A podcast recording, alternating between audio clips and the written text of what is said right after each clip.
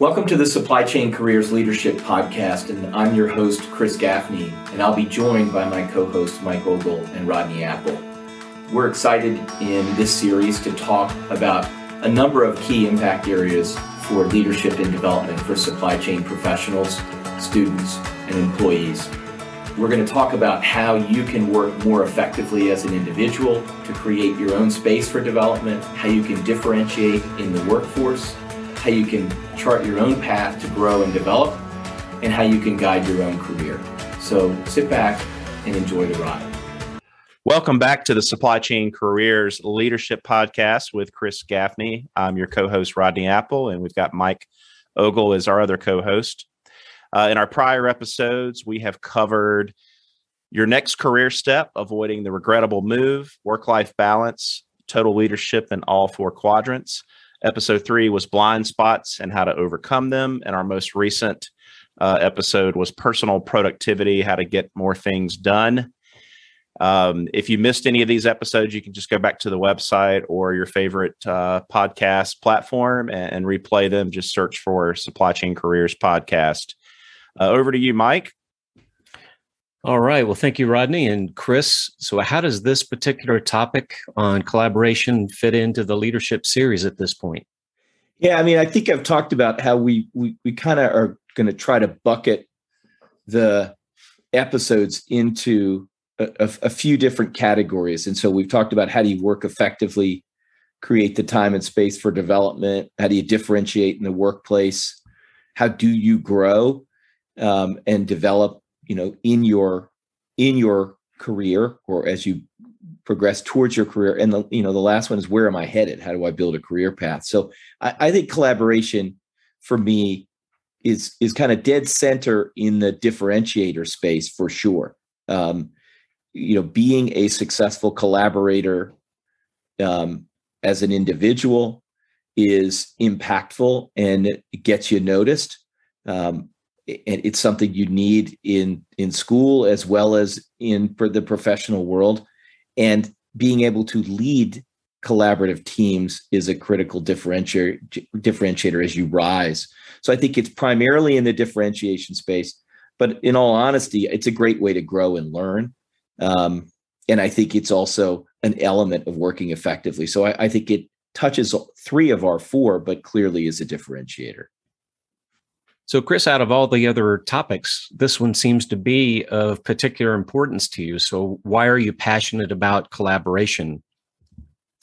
Yeah, Mike, it, it is a great question. And, and I think, you know, as I said, I think it is a differentiator. But, you know, for me, what I would tell you is some of my greatest experiences, and in fact, probably some of my capstone achievements have been as a result of collaboration. So, you know, for for me, that's been enjoyable, but in all honesty, it was a big accelerator. So if if I think about um, a few of those, and I'll I'll speak to them in different contexts. You know, when I worked at Coke, uh, we had a couple of different evolutions uh, over my 25 years around how we worked together. And in all honesty, went from a place where we didn't work uh, across a very large um, business system to a place where we did. And you know that that created huge opportunities. So i can think of a, a, a an instance with dave katz who dave who is the coo of coca-cola consolidated. He and i at a, a time when we were, were junior in our career were in different parts of the business. He was on the bottling side and i was on the company side. But we were both you know logistics and supply chain professionals. And in our own interaction we said we, we think there's huge untapped opportunity between us. And he and I actually spent the time to put down on paper a list of opportunities that we thought could we could be achieved if our organizations worked together over time. And it was a serious amount of money. And I'll say it now because it's back in the day. It was $300 million. And the, the really cool thing is, Dave and I still occasionally talk about it, is over the course of three to five years, we were actually able to deliver that by working differently. So that that was a huge one for for me.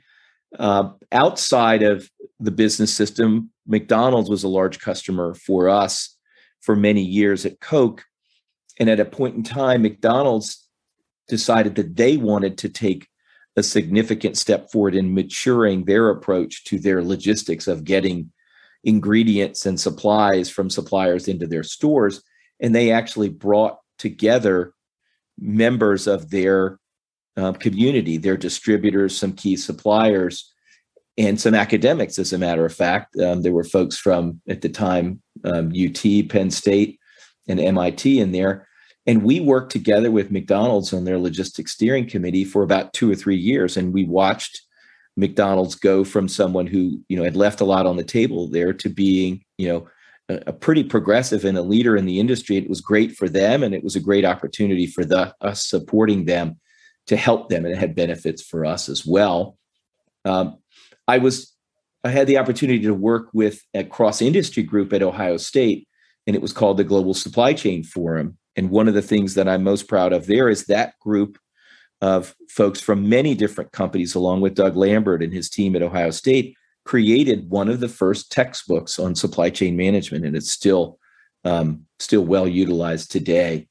And, and my last one I would say is when I was at Georgia Tech, our capstone was a senior design, a cross-functional or a, a multi-person project working with um, industry um, you'd pick a company and work with it. And it was a classic opportunity in a project team to show how collaboration um, and how teams working together um, could make a huge difference. But you also learned about the pitfalls there. And I have the opportunity to continue to mentor some of those senior design teams through my relationships with Georgia Tech. So, you know, there just have been, again, some of my most memorable and impactful experiences have been through that collaboration and i do think they've been a big accelerator for me so I, would kind of love to you know get y'all's take on your experience with collaboration as well i guess i'll start um, you know from my vantage point it is it is key um, to be successful in, in my line of work you know in recruitment in supply chain and having worked you know on the corporate side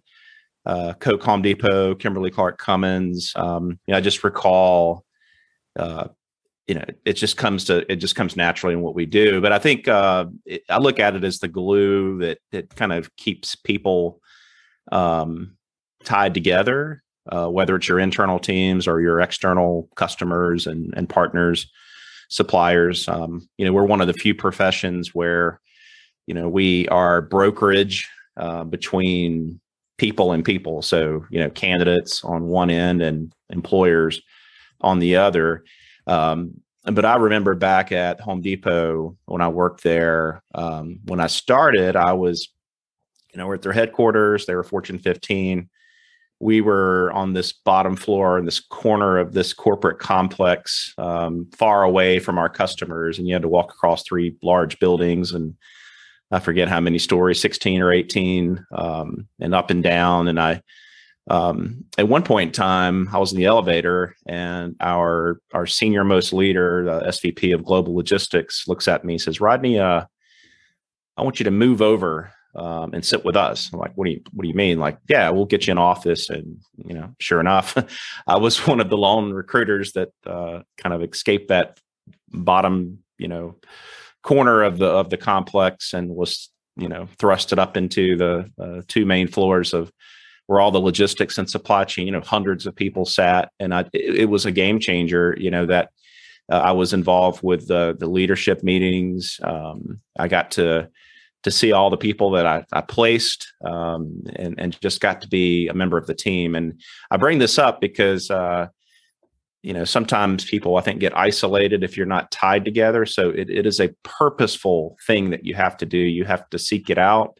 Oftentimes you're brought into it like i was but that really changed uh, my perspective you know and and and i even when i went to coke um, you know didn't get to sit with uh, the, the folks that i supported in supply chain. So i made the effort to get out of my desk and and and uh, instead of having a call with someone, I always try to do those things in person. And uh, that really facilitated you know partnership building relationship building getting things done um, you know brainstorming ideas and uh, just it made a more successful partnership and I, I tried to maintain that spirit even even in today with my own search firm we've got um, you know the same discipline we have a, a, think tank where we do a lot of this collaborating and getting together and you know huge whiteboard and all the different tools to, to help facilitate uh, ideas and exchanging. And uh, same thing with our clients. Uh, you know, we strive to to have those highly collaborative partnerships, and when we do, usually have a great experience. And I know that when we don't, when they hand something off and then they kind of uh, go dark um, and they're not collaborative partners, you know, that's when when things can kind of get off the rails. So that's that's my personal uh, experience and perspective on on collaboration, and I think why it's important in not just what I do, but in business in general. Rodney, I've had some similar experiences, but in a very different set of arenas, I, I guess, through my industry association days in, in, a past life for about 17 years. Then I managed a lot of projects, uh, dealt with a variety of industry groups, uh, from national to international standards groups. There were a variety of industry groups focused on their part of the material handling and supply chain industry. I'd say particularly on the solution side of, of, different vendors getting together that had their area of solutions that were going into different parts of the industry. But the thing that I really got a great education on, there were so many different personalities and motivations that you had a chance to learn from. You really have to become a great reader of the room over time and be able to understand and accept so many different perspectives that were out there but always being able to keep your eye on the prize especially when you're trying to lead a team towards a solution. You keep your eye on the prize and move everybody to try to achieve some improvements you know that works really for the big picture uh, the industry the companies but you also do have to keep your eye on the individuals because if, if you tend to to completely shut somebody out or a company out or whatever it may be and you're not keeping an eye on that everybody's winning rather than you you win and others lose. Uh, like so many things in supply chain uh, you'd really have to have somewhat of a balanced scorecard overall and keep your eye on all those different pieces because if you don't it can bite you really hard if you establish the wrong kind of reputation either whether it's internal or external and then I'd say on the academic side, when I was wearing that hat uh, off and on through through the years, you tend to have a lot of lone wolves acting for their own self interest on the, on the academic side, but you also do end up having opportunities for teamwork and collaborative research and papers and all those kinds of things. So things could really turn very strongly positive when you had that type of uh, common goal that you're working on. And then the only other piece that I would put in here is uh, I had a, a, really great opportunity for a couple of years to manage senior design teams and work on a team of other advisors and leaders of senior design teams.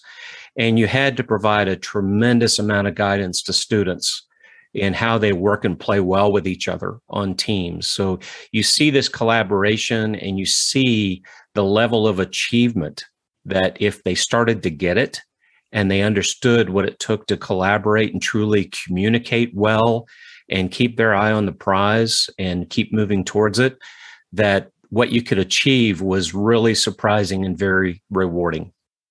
Good stuff, Mike. Hey, so Chris, um, you know when you look at collaboration and i do think it's like any any kind of skill you know it's something that you try to improve upon. But but this is uh you know from my vantage point it's it's an art and it's a science right? Um, can you share your perspective on on that piece like the art part of it the science? Because there's definitely some discipline to it and then there's some things you kind of feel out over time. What are your thoughts on that yeah, I mean, I definitely will start with the art piece of it, and I, and I think Mike hit it, um, and, and that was some, fabulous examples for both of you. But Mike, in particular, not only the examples, but I can hear it in your voice. You know, it, it's an emotional thing when you see it done well, and I think one of the most important piece of that, the art of it, is having folks see the greater good and the, the long play. And Mike, you talk about those industry associations. In many cases, you're being very selfless in in trying to take a, a practice forward, a craft, and and it's not for your immediate benefit, right? And so I, I think that's part of it. Um, but I think there's so many elements of it. And you know, Mike, you also said there are settings where people work individually, but the reality is you know, particularly in the industry side of things, most work requires the help of others, right? And so you can either be in a place where you need help or you can be in a place where someone says, I need you to be part of this effort in order for us to be successful. So, you know, there's different dimensions of, of where you play in collaboration. So I, I think if I get into some of the other elements of the art piece of it, it's about give and take, right? You're in, in any situation like this where you've got multiple players involved in, in, as Mike said, moving something forward. There are times when you might have to lead, and there may times when you may have to follow. Um, there are times when your perspective is offered but may not be taken, but you still got to stay on the on the bus. Um, I think that's that's hard for any individual, you know, in in a competitive situation, but it's important uh, because it's not always going to be your way. I mean, the essence of this is there's value in having those different perspectives, as Mike talked about, uh, and so I I think the, the other piece of that art is how do you make sure you get everybody comfortable um, bringing their whole self to the table. In many cases, you have folks who are quiet and you got to find a way to make sure you don't lose that input because that may be the most valuable input. So there's a lot of that soft side of it. Um, I do think there's some philosophical pieces of it. You know, you you know, everyone in a collaborative environment has got to make a commitment and keep it right. And so, how do you get people to understand that element of it? And and we've all had people on project teams who they're very either either they've got short arms and they don't take on something, and you know you've got a few people rowing the whole boat or you've got people who make commitments and and are thumping their chest but when you show up they hadn't got anything done so there's all kinds of elements around th- that dynamic um, i do think it's about positive intent and trust. Uh, you're putting yourself out there. You're investing of your time in addition to you know many other things you you have to do. Um, I, I also I, I, was using this analogy with somebody I, I, I know real well is in many cases you're trying to bridge a gap in a collaborative effort. And you know what I want to make sure in those settings is everybody feels like they've got to do a little more than their part. And if you can get everybody thinking like that, you can get a very challenging objective met. The only other thing I would say about the art of collaboration is it's not always a structured big project or program. It may be as simple as you're having lunch with somebody and they say, I'm really having trouble figuring this thing out. And you may say, Well, tell me more about it. And I might be able to offer you an idea to help you move it forward. So you, you never know when you're going to be in in a, setting where where you know the, the power of one plus more than one can be you know can be greater than the sum of the parts. Yeah and so that art side is certainly important. Uh, of course there have to be some some tactics and and things that you actually uh, apply to this. So what are some key points maybe about the science side of collaboration yep. And i think that they definitely there's both sides of that fence mike. And you know ironically in our time at at coke uh, and i always applaud the, the coke system, they were very good at, at teaching you know a lot of these disciplines. And rodney and i were probably involved in some of that facilitation. But I, if i look at some of the formal methodologies i was exposed to and frankly leveraged and in many cases still leverage today a lot of them are part of the science of collaboration so you know i'll talk about a few of those but for me change management was huge, particularly when we were trying to make an organizational change or or a change in how we do business. And a lot of that gets into the art of um, tapping into people's self-interest, have them understanding that a, a collaboration that is driving change um, ultimately impacts people in an organization. And if you can tap into the team members' self-interest, you have a much greater probability of bringing them along, and then they can be advocates to a larger organization. So I think that's a big deal. Um, structured problem solving methodologies are absolutely um, critical in a lot of collaboration settings. And in, in, our operational world, whether we were using lean methodologies or Six Sigma methodologies, all of those things can come into play when you're dealing with something that um, that requires, uh, you know, f- frankly, in many cases, you know, understanding what's going on in a given system. Large large efforts of collaboration require the structure of program management. You've got to get in there and build out project plans and timelines and interdependencies and have the means to keep an effort um, moving forward over time. So that level of discipline that's there, connecting to the art and the science piece of it. Uh, you know, we talk about there being different types of people, but in many cases, when we had large efforts, we would take teams through um, you know a personality profile so you think of something kind of like the the herrmann brain dominance instrument to kind of consciously make or, or let the teams know that we have different learning styles in the room and not only be aware of that but use that to take advantage of it so in very large efforts that type of thing is out there uh, it may be small things like facilitation learning how to run a meeting you know as rodney talked about you know getting getting the right balance in the room, making sure you've got all voices heard. That requires, you know, some specific skill sets there. And, and I think for us, we're talking about supply chain management in our field and how leadership applies there. Clearly, process thinking. We'd bring those SIPOCs in there or the, you know, the swim lane chart so we could understand you know which person owned which part of a process who was my internal customer and supplier and and how are we going to change this process. And then just the overall philosophy of end to end supply chain management. Many of our big efforts in corporate America were about breaking through the classic, you know, functional silos and, and that type of thing. My, my last plug about the science of collaboration is I saw a statistic that said organizations that prioritize collaborations are five times more likely to outperform their peers. So, n- not just the science of how, but the science of it's worth the trip to be intentional about collaboration. Memory lane. I just I remember the first time I I think heard the word um, collaboration was CPFR, the collaborate collaborative planning, forecasting, and replenishment uh, model. Um, saw that a lot in resumes back in the day. Um, any any thoughts on that piece as it relates to kind of partnering? I know it's more on the external side, yeah, so let's let's jump into the external side of this, and and and we could talk about the internal, and I'll come back to it. But it is it is a unique challenge to collaborate across, you know, commercial barriers, and and that could be true in academia if you're having multi-industry or multi-university or even different colleges in a university system work together.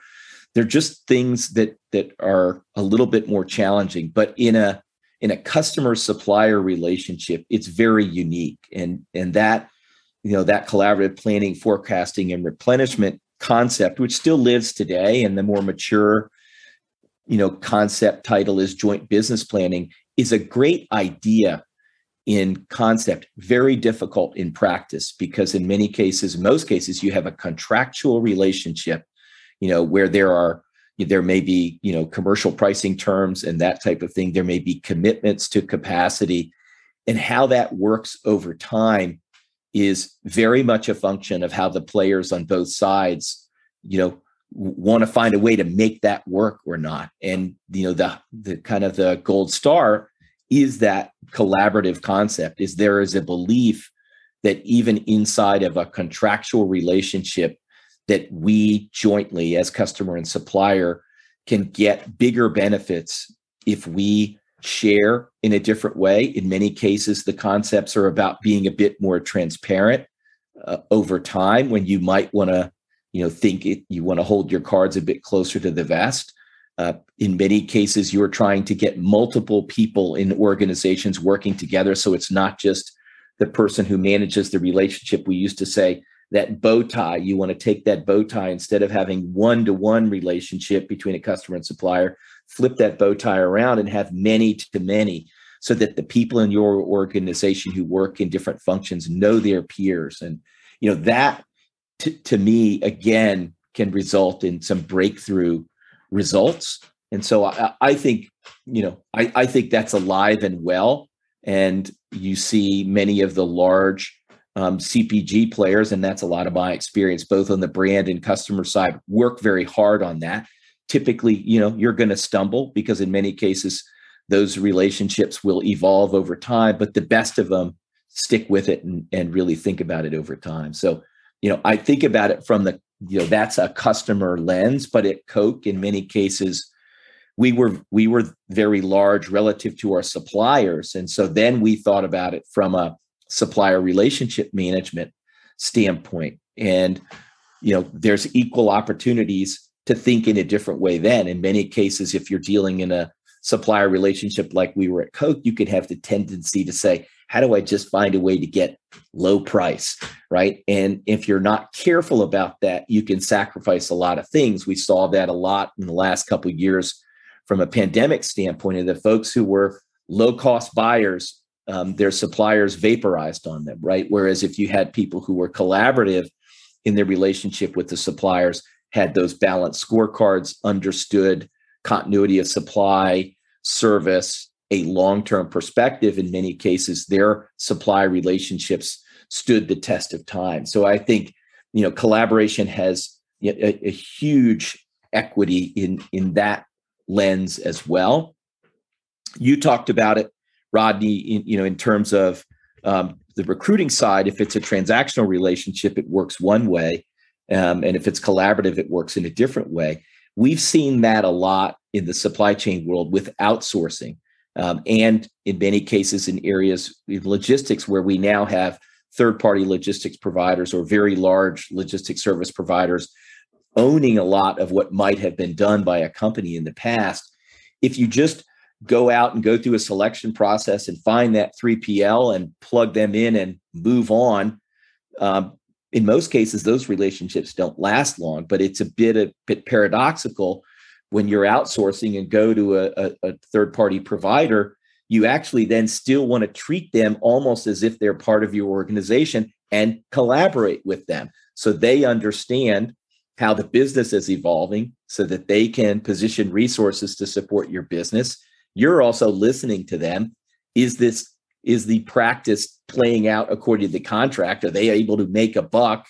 And are you willing to be aware of how your behaviors are limiting their success so so much in in that space is is huge when you get into that external world the last one that i would speak to which i had a lot of fun with over the last half of my career is something that's a bit unconventional from a collaboration standpoint, but we started doing a lot of non competitive benchmarking. So we would go to peer companies who were not in our space. So we weren't buying or selling the same stuff to the same customers. And we would say, we would like to tell you where we are in our supply chain maturity, good or bad. And we'd love to know the same from you.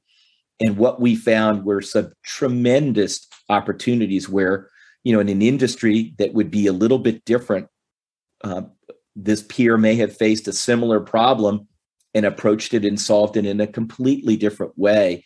Uh, and we were able to really make some advances there. We saw that in particular in, in one of our Coke bottlers in Mexico, our folks called uh, FEMSA, and they did some non-competitive benchmarking with a bakery company called Bimbo. And at Coke, we took cans and put them into multi-packs and put them into cases. And in the bakery business, you take loaves of bread and you have to put them in a tray to take them to the store. And the material handling solution and technology that they used was completely different than what we did at Coca Cola, but it was a paradigm shift in terms of how it worked. It required much less space in a production floor. And it just opened the eyes of some of our folks to say, we just never thought that we could do it that way. So, as you can hear, I, I, I get fired up about a lot of that external collaboration and, and you know where it can take you great information about the the external side chris uh, as well. There's so many different levels of of internal collaboration as well. There's small tight teams that are around you and maybe it gets out to bigger and bigger circles but you're still internal in the organization and actually crossing some boundaries that almost feel a little bit like external. But how does the internal side work differently than the external? Yeah, it's a great question mike. And it you know as i thought about this topic you know, I, I originally said, well, the external side is tougher, but the internal collaboration can can have its own challenges. And and it, it obviously depends on how large a setting you're dealing with. but you know my experience at both larger organizations and smaller and i've worked in both is you know there's some things that are critical in terms of how to get it right I, I think the first thing is understanding you know what is the culture? And i always say culture is what are what are the actions and behaviors that are acceptable? So how does work get done in in your environment particularly if you're newer and you're you're brought in and see the need or opportunity for greater collaboration? So i think you've got to kind of read the room. You may need to tap into folks who are veterans or have some experience and say I, i've got a large effort that's going to require me to work with multiple folks across functions. Give me some watchwords or tell me you know show me some examples of projects that went well and why. So i think that's critical. I think whenever you're going to have a level of collaboration that is on the more formal side people are going to want to understand how does this link to our priorities right? It, you know if if it's a discretionary investment of their time, an additional commitment or objective beyond you know what they've been charged to by their direct manager, they're going to want to understand how does this connect to uh, to greater priorities and, and make sure it's not just some off the beaten path kind of effort. So I think that's really important. Uh, I do think the give and take concept is really important here, and it goes with you know with your you're asking for someone's capacity. And and i very much when when i get into a, an internal collaboration setting i try to be very clear on expectations for folks who are coming onto the team. And and in corporate america today pretty much everybody's tapped out when they show up. And so i you know working with functional folks in the setup of the project get super specific around what we need them to do, what role we need them to play. And in some cases, get very finite around what we're asking them. When somebody's not a, you know, a primary committed team member out of my function, I'm usually trying to carve out a commitment of one, two, maximum three hours a week, right? I might say to them, I need you in a um, a functional work stream meeting for one hour I need you in a larger um, program management check in every couple of weeks for one hour. And I'd like you to give me one hour of homework a week and see if you can get that. You know, to me, that's part of that give and take. And that allows that person um, to feel like you're not, you know, asking for an, an open ended commitment. Um, I think it's also clear to understand um, you know priorities right? If if even though you want the linkage to corporate priorities you've got to be clear if your project is job one um, and i am working on a, large project right now where it's job one but even then you've got to be cognizant that there are other things going on in in the organization and be sensitive to the fact that you know nobody ever has one thing that they're working on. And if your effort is not job one you've got to accept if you're working on a small rock, you've got to be a bit more artful about how you're um, bringing people to the work, getting it done. As Mike said, keeping it moving forward, getting it, getting it on track. So I, I think a lot of those dynamics are, you know, are important. I think the other thing you have to deal with it's a reality in a in a um, in a corporate setting. It's probably a reality in an academic setting is you got to understand personal motives. I was talking to a friend of mine and he said, I'm working on this effort because I want to do great work. And I'm just at a different place in my career. Um, I'm not that hung up on the big promo that might be out there, but I'm working with someone who it's really important for them to get promoted. So if that's important, then I've got to set this work up either as something that will give them visibility by working on this project and or it, it will allow them to demonstrate results that will help them you know showcase their value and or it'll allow them to grow and give them something that they need as part of their development plan to position you know to that next for that next promotion. And that's a little bit of that self-interest right? The self-interest may not be the organization's going to perform better. It's going to be this is an experience that will position you for something you want. So I think those are a few things. And I think the last thing that's important to me is how do you leverage your internal network in a large in a, in a larger organizations to help this collaboration get done and when i was junior in an organization i honestly leveraged my boss's external network he knew all the players and he could get me some advocacy for them and later on in my career as i had a bigger network people would come to me and they'd say i'm working on this project and i need somebody who can help me with this. And i said go talk to this lady. She's the you know she is the, our expert in that space. And if you're thoughtful about how you position it with her she or someone on her team will pitch in on that. So thinking about how you navigate networks inside of organizations i think is something that is specific to to internal collaboration as you were talking about that it almost reminded me i'd recently rewatched yet again you know the, the godfather yep when they're asking for I need to be able to be connected to your judges and the police and you know these folks. I need your network, Godfather. there you go. I mean, it is what it is, Mike. So good stuff. All right, we're tapping into some good emotional chords here. So, Chris, uh, you've covered some of the benefits of collaboration and, and some of the how. Uh, would like to shift gears. What have you seen, you know, other people and companies do to kind of compensate for not being able to get together in the office. Obviously, that's driven a big push for folks that want uh, work from home and um, you know hybrid type uh, situations. So that's definitely impacted the way and the ability to collaborate. And I think even going back in time, you could look at how supply chains are now more global uh, than ever. And then we've got all these challenges, um, uh, a lot of it stemming from the pandemic, uh, with with supply chain disruptions, uh, making it even more critical uh, to collaborate on a global basis with all the different moving parts and pieces. So, just would love to hear your perspective and any advice you have to share on on on best practices for facilitating collaboration. Well, those who know me, I'm, I'm very much a people person, and and when I worked at Coke, most of the time my office was the cafeteria because I could get I could catch people as they were running by. So it was definitely a culture shock. I, I will not forget the day I walked out of that office. The last meeting I had was a collaborative meeting with the supplier in the cafeteria, and I said, I think the show's getting ready to close here. And so it, you know, and and I'm glad we're getting back into the the, the world now where where things are are moving along, depending on when you listen to this. Um, but we're in a different place. But but it really did show us a lot I do think we all accept that virtual will be some element of how work gets done in the future, and it's just different.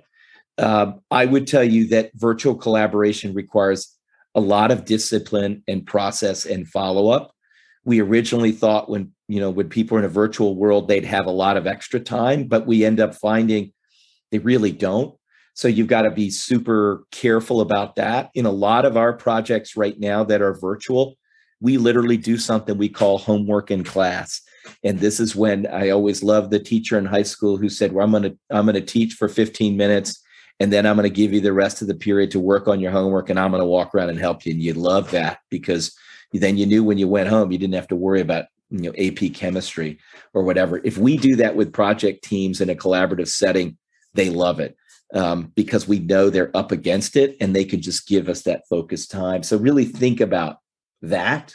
Um, I think for for me, when you're in larger collaborations where virtual or hybrid is in play, your program management disciplines are much more important. You've got to have somebody to help with that follow up, clear the path and barrier, and say, you know, you're you've got two red items. What can we do to help you move that forward? So it really requires, if you're the owner of the effort, you've got to lean in for a lot of your your support people but I will say this as we've started to travel again, some of the critical work of collaboration is really only best done live.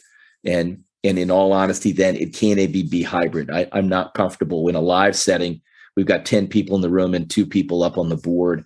You know, it we've got to make the call to say this is a critical event. We're going to be super careful around time, but we need people to be in one place and one time for one half day a month and it's a huge driver for big transformational projects. So I think that's important.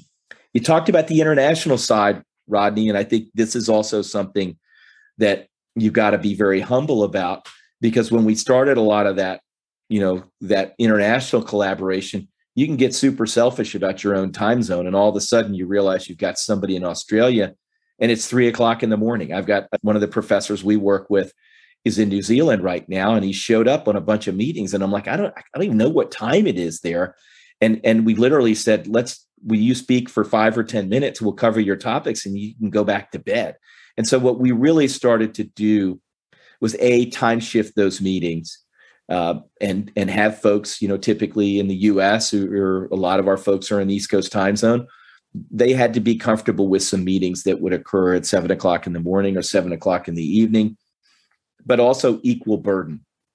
You know, don't do them all in the same time slot. It's just an ethical thing to be flexible about things because people just can't sustain it, and you don't want to have situations where you know people aren't going to say anything and they're working 20 hours a day anything to add, Chris, on um, working with other cultures, like maybe some best practices you picked up from over the years of uh, traveling and around the globe? I always say, think about that. You know, the old Gemba concept from the lean world is, you know, go see, ask why, show respect. I always want to make sure if I'm working in a different setting, is, is I understand how does work get done here uh, also, be sensitive uh, with where, where language is a question or an issue. I've been in settings where we had translators, also been in settings where people, where English was the business language, but was a second language for folks. And you need to be super patient with folks in that case. You don't want to have that be a, a gap or a barrier to inclusion because the the subject matter knowledge and experience may be just as important, but someone may not be as comfortable. And I have seen folks who are critical subject matter folks where the language was an issue and we got them help, you know, from, you know, a coach or, or that type of thing because we didn't want it to diminish their their ability to to contribute. Chris, we talked a lot about the importance of collaboration and ways to do it well, but what are some of the things that you should watch out for and kind of the don't do's of collaboration? Yep, Mike, this is, you know, I've had some painful ones here. I can speak about these wonderful experiences I talked about, but I, I've been through some really, really challenging experiences where I had what I thought was a really strategically aligned project that was really important for the business, could really move us forward. And it just got derailed at every turn. And, and, you know, a lot of hard learning in that. So I, you know, what I would say is, you know, a couple things for me is if you don't have alignment um, out of the gate on the premise and the importance and the why of the effort, um, I think you need to be super conscious of that. And it's a challenge if the project is intended to prove a concept, because I've also had people who said, okay, the goal is to prove that this strategy will work. Super. I'm going to spend all my time throwing roadblocks in front of you because I don't want it to be proven. And that that's really hard, but I think those are things that are real. Um, so that's about lack of alignment, right? So I, I don't buy into this project, even though someone says it's important. I do think you know back to those personality styles mike said it before being self-aware as a player on these projects are important but when you've got people who are not and that's being inflicted on other team members that's really hard and you've got to figure out how you um, address that both either directly with that individual in an appropriate way and or with a manager. I've seen a lot of impatience you know i i you know i i watched somebody try to walk off of a project call yesterday because they felt like they weren't being heard.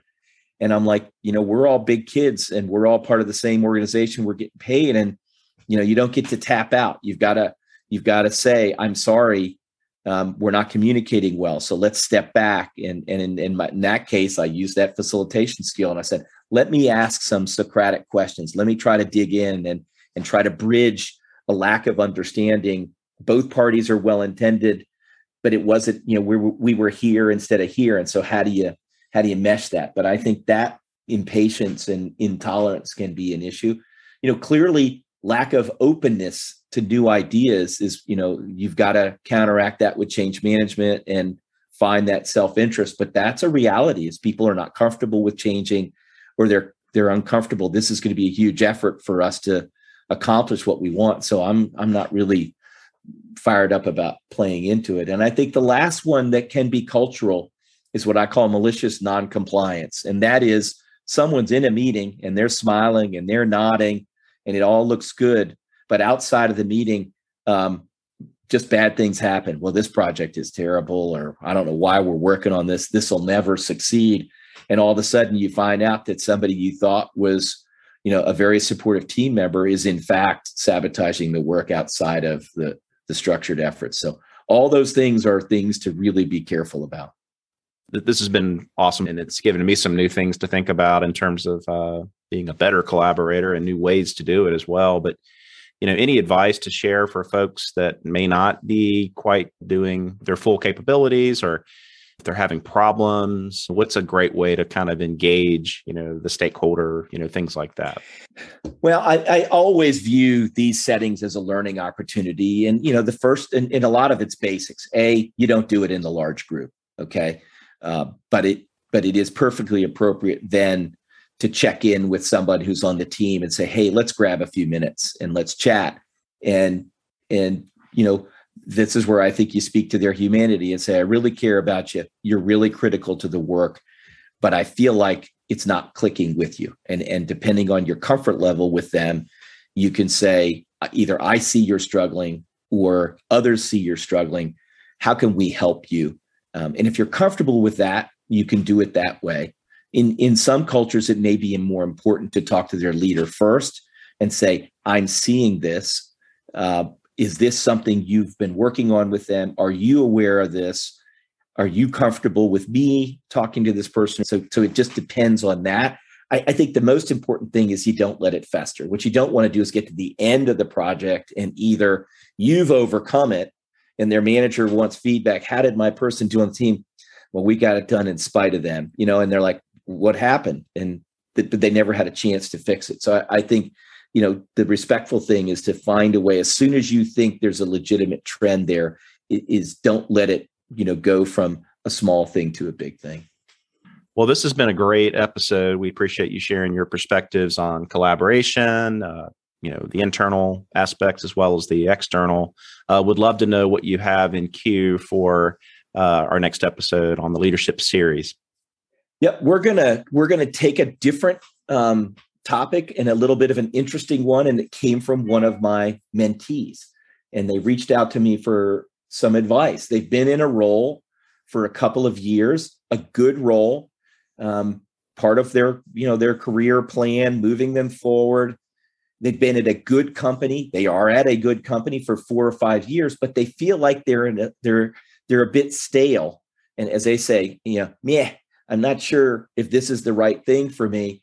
And they wanted to know if that was the sign to say, I got to move on. I've either got to leave this role or leave this company, or if they should consider something else. So I think we're going to talk about when you find yourselves in that situation, what are the right steps to take to assess the situation and work through that. Looking forward to it, Chris. Thanks again for sharing your insights and perspectives. And thanks, audience. Uh, again, if you missed the first few episodes, you can go back and uh, re listen on your favorite podcast platform. Just search for the Supply Chain Careers Podcast.